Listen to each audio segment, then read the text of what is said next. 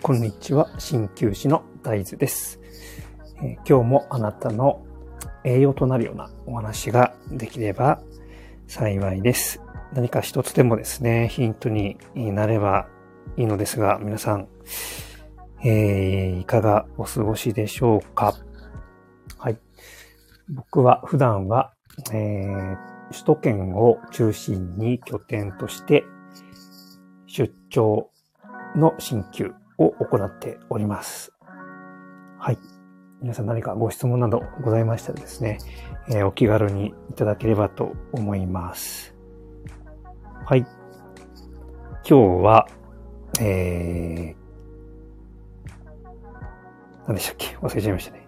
今日は、えー、冬は痩せるっていうのは本当かということですね。はい。こちらに関して、えー、ちょっと思うところがあったので、皆さんにシェアさせていただきたいと思います。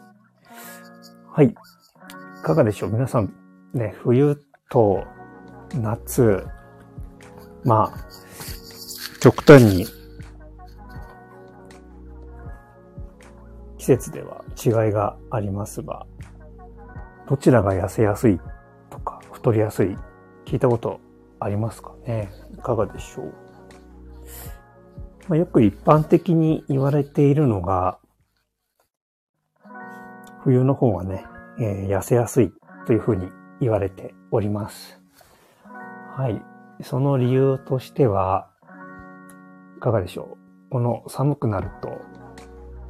人間はどうなるかですよね。で、やっぱり気温が下がるとどうしても体は下がった分、体温を一定の温度にするためにエネルギーを使って体の温度を上げようとしますよね。で、そうすると普段よりもエネルギーを消費するので、一般的には痩せやすいと言われている季節ではあります。でも、基本的にはですね、えー、太るとか痩せるとか、やっぱり、まあ、単純なお話で、やっぱり動かなければ太りますし、ね。えー、まあ、食べた分、動きすぎると今度逆に痩せますからね。それはやっぱり根本的にどの季節も変わらないと思っております。で、えー、まあ、いろいろ、まあ、東洋医学的に見ても、まあ、西洋医学的に見てもですね、えー、まあ、総合すると、やっぱり動かなければ太るという僕の考えではあります。はい。